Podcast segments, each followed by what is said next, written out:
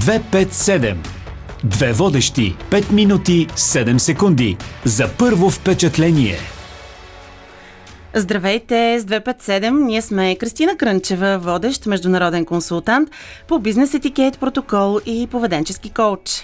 И Катя Василева, най-красивият глас на Радио София и изключително обаятелен модератор. Време е да ви представим и юнския ни гост. Една изключително вдъхновяваща бизнес дама, каквото и да кажа за нея ще е малко. Това е Виктория Блажева, първи вице-президент директор стратегия и бизнес на една от големите банкови институции у нас. Преди това, над 10 години, е била директор връзки с обществеността и комуникации на същата банка. Виктория е в борда на директорите на Тръст за социална альтернатива и в борда на Харвард Клуб в България, член е на съвета на жените в бизнеса и на Европейската асоциация на комуникационните директори. Освен това, води курса за корпоративни комуникации в българското представителство на London School of PR, а днес е тук с своята история за успех. Вики, здравей, добре дошла! Здравейте, много ми е приятно да съм с вас. Даже а, изпълнение на една мечта. И като говорим за 7 секунди за първо впечатление, започнете с комплимент. И така, госпожо а, Катя Василева, поздравления за новата ви позиция комуникационен лидер на а, Българското национално радио. Благодаря сърдечно. Надявам се да оправдая очакванията и доверието. Но пък това е голяма отговорност, така че ще работим. Разчитайте на подкрепа от цялата комуникационна общност. Е, това е новина. Благодаря. Динамиката на ежедневието ти и отговорностите те изправят пред различни предизвикателства всеки ден.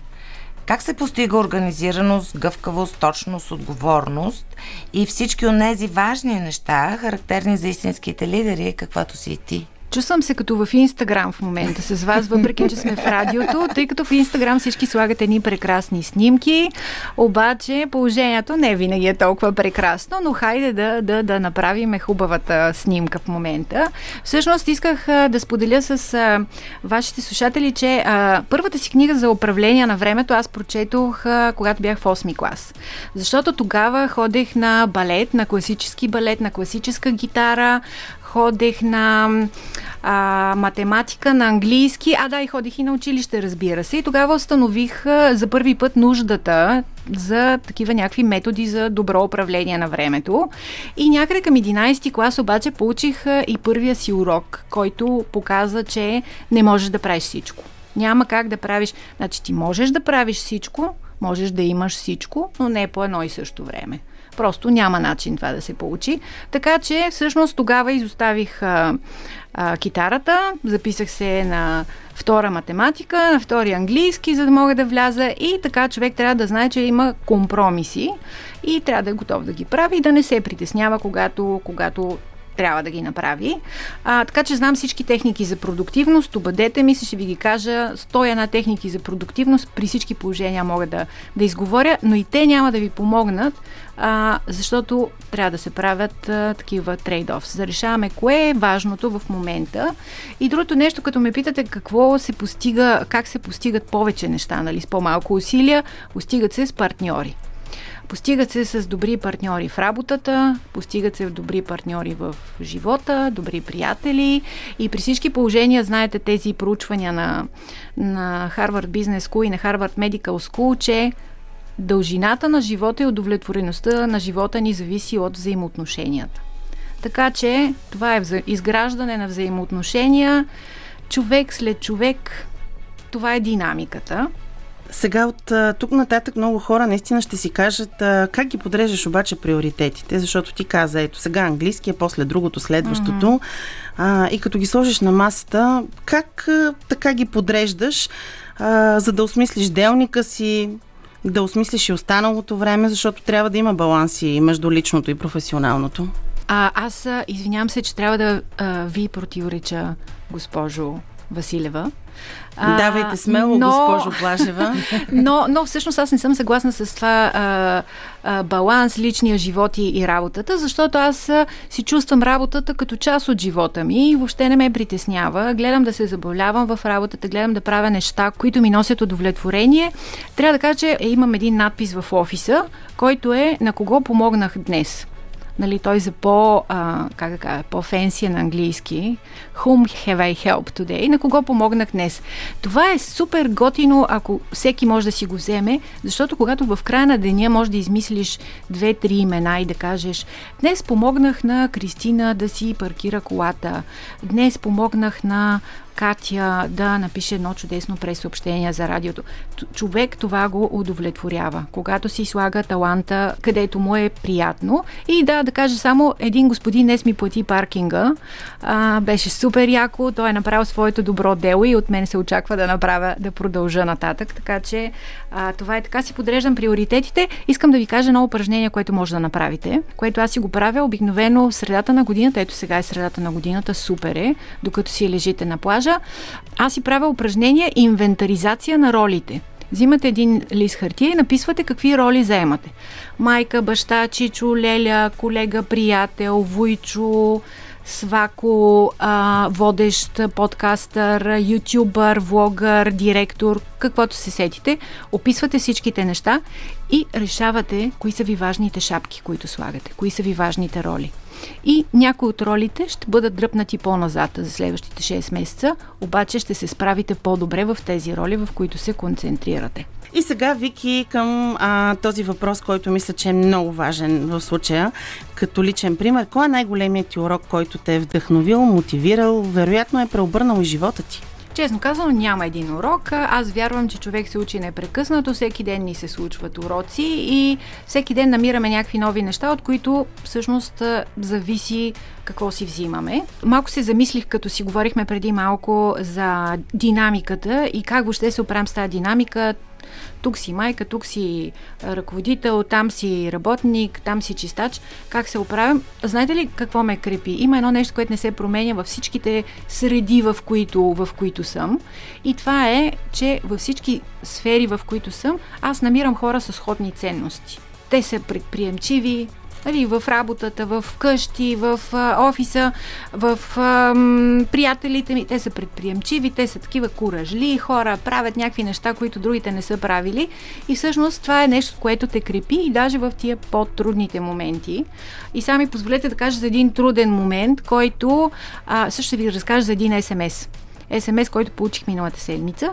Бях на една конференция и а, там а, един а, унгарско-канадски учен, психолог, физик, а, каза се Габор Мате, правеше презентация и разказваше как миналата година а, се е почувствал, разтоптял му се сърцето изведнъж. Той е бил много успешен човек, той е много успешен човек, разтоптял му се сърцето, дигнал кръвно и така. И отишъл и видели, че казали му ми паника така. И аз така много се развълнувах, защото аз съм получавала много такива. И а, казах, оле, оле, колко интересно, как се справил този човек, как а, нали, бърнаунта е част от нас, очевидно. И заговорих с моите колеги навън, след като свърши тази презентация.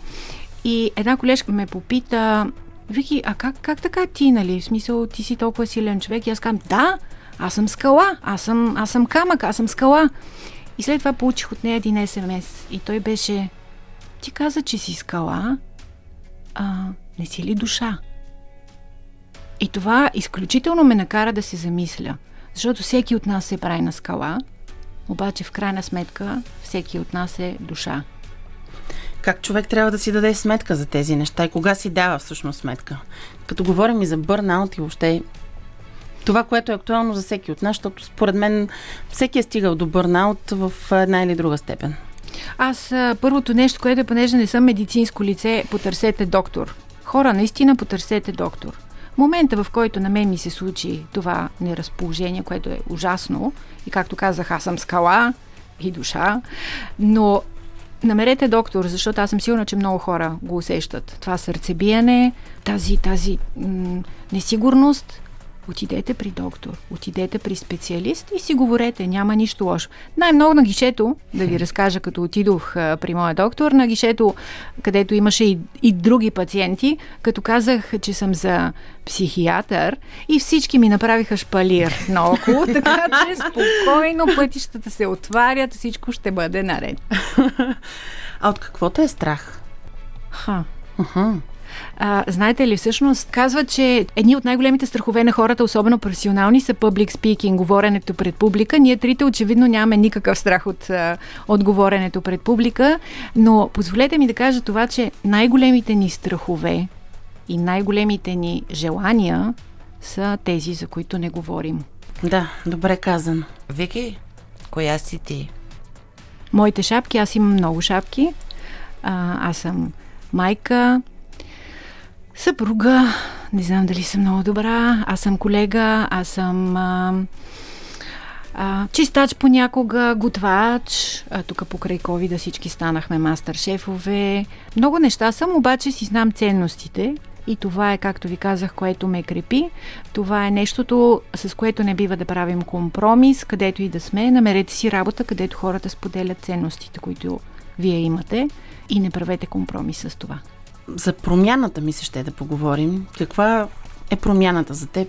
Въобще какво е промяната за теб? Еми аз миналата година си смених изцяло професията, хора, така че нищо страшно няма.